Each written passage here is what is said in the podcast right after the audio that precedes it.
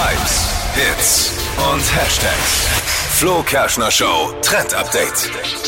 Heidi Klum, die trägt jetzt keine High Heels mehr zum Kleid, also zumindest, wenn sie im Urlaub unterwegs ist. Sie hat jetzt ein Foto gepostet, auf dem sie Schlappen trägt am Strand, aber eben nicht irgendwelche wie jeder, sondern Frotteeschlappen. Okay. Also so ein Stoff wie beim Handtuch.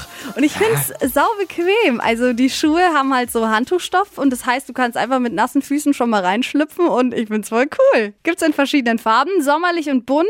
Und das Coole an den Schuhen ist, passt natürlich zu jedem Sommerkleidchen. Wer es tragen kann?